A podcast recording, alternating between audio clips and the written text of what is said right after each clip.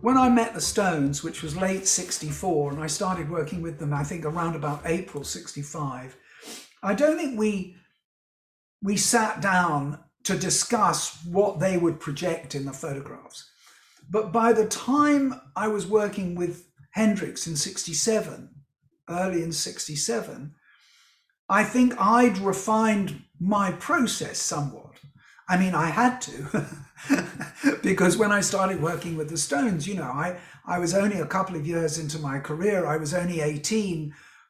You know, I, I had to evolve quite quickly and, and you learn by your mistakes or at least you improve by recognizing your limitations and your mistakes and, and, and working on it so by 67 uh, you know i hope i was a better photographer.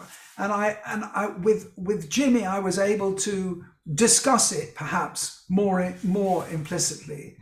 Um, but usually i mean i've always seen it as a collaboration even if it's an unspoken collaboration. And I've always seen that, I've always felt that it was more important to understand my subject's music rather than necessarily like it. You know, I didn't care very much for Hendrix's music the first time I heard it. It was, I found it raucous and and it, it went over my head. I didn't get it. Uh, I mean, I grew to get it, but uh, initially, when I first heard him, I just thought, but what I saw immediately was this extraordinary vision, this you know extraordinary looking man, and I, I, you know I, regardless of what he was playing, I wanted to photograph him and try and get that across. But always at the same time trying to get across, trying to touch the human being.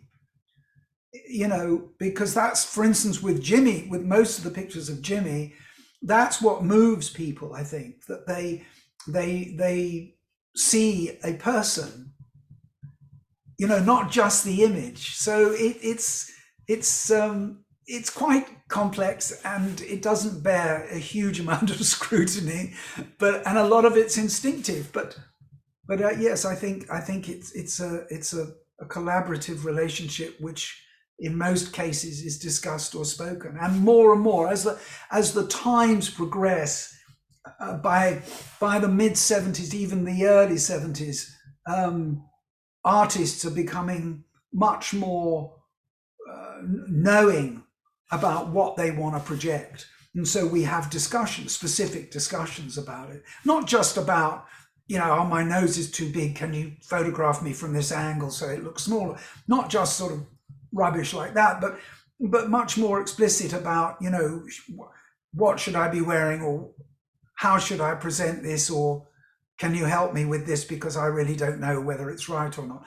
And we, you know, one has those sort of conversations. And then you have artists like Kate Bush who are very theatrical and and you know, you want to express you want to try and capture something, tell the story. So when she she had an album called The Kick Inside, which I repackaged for the American market because the Americans didn't like the initial, uh, the original British sleeve, I put her in a box, you know, with with her not contorted, but in such a way that she is apparently kicking inside the box. And yeah, it's not it's not rocket science, but it it helps tell the story and and and sell the album and relate the artist to to to what they're selling.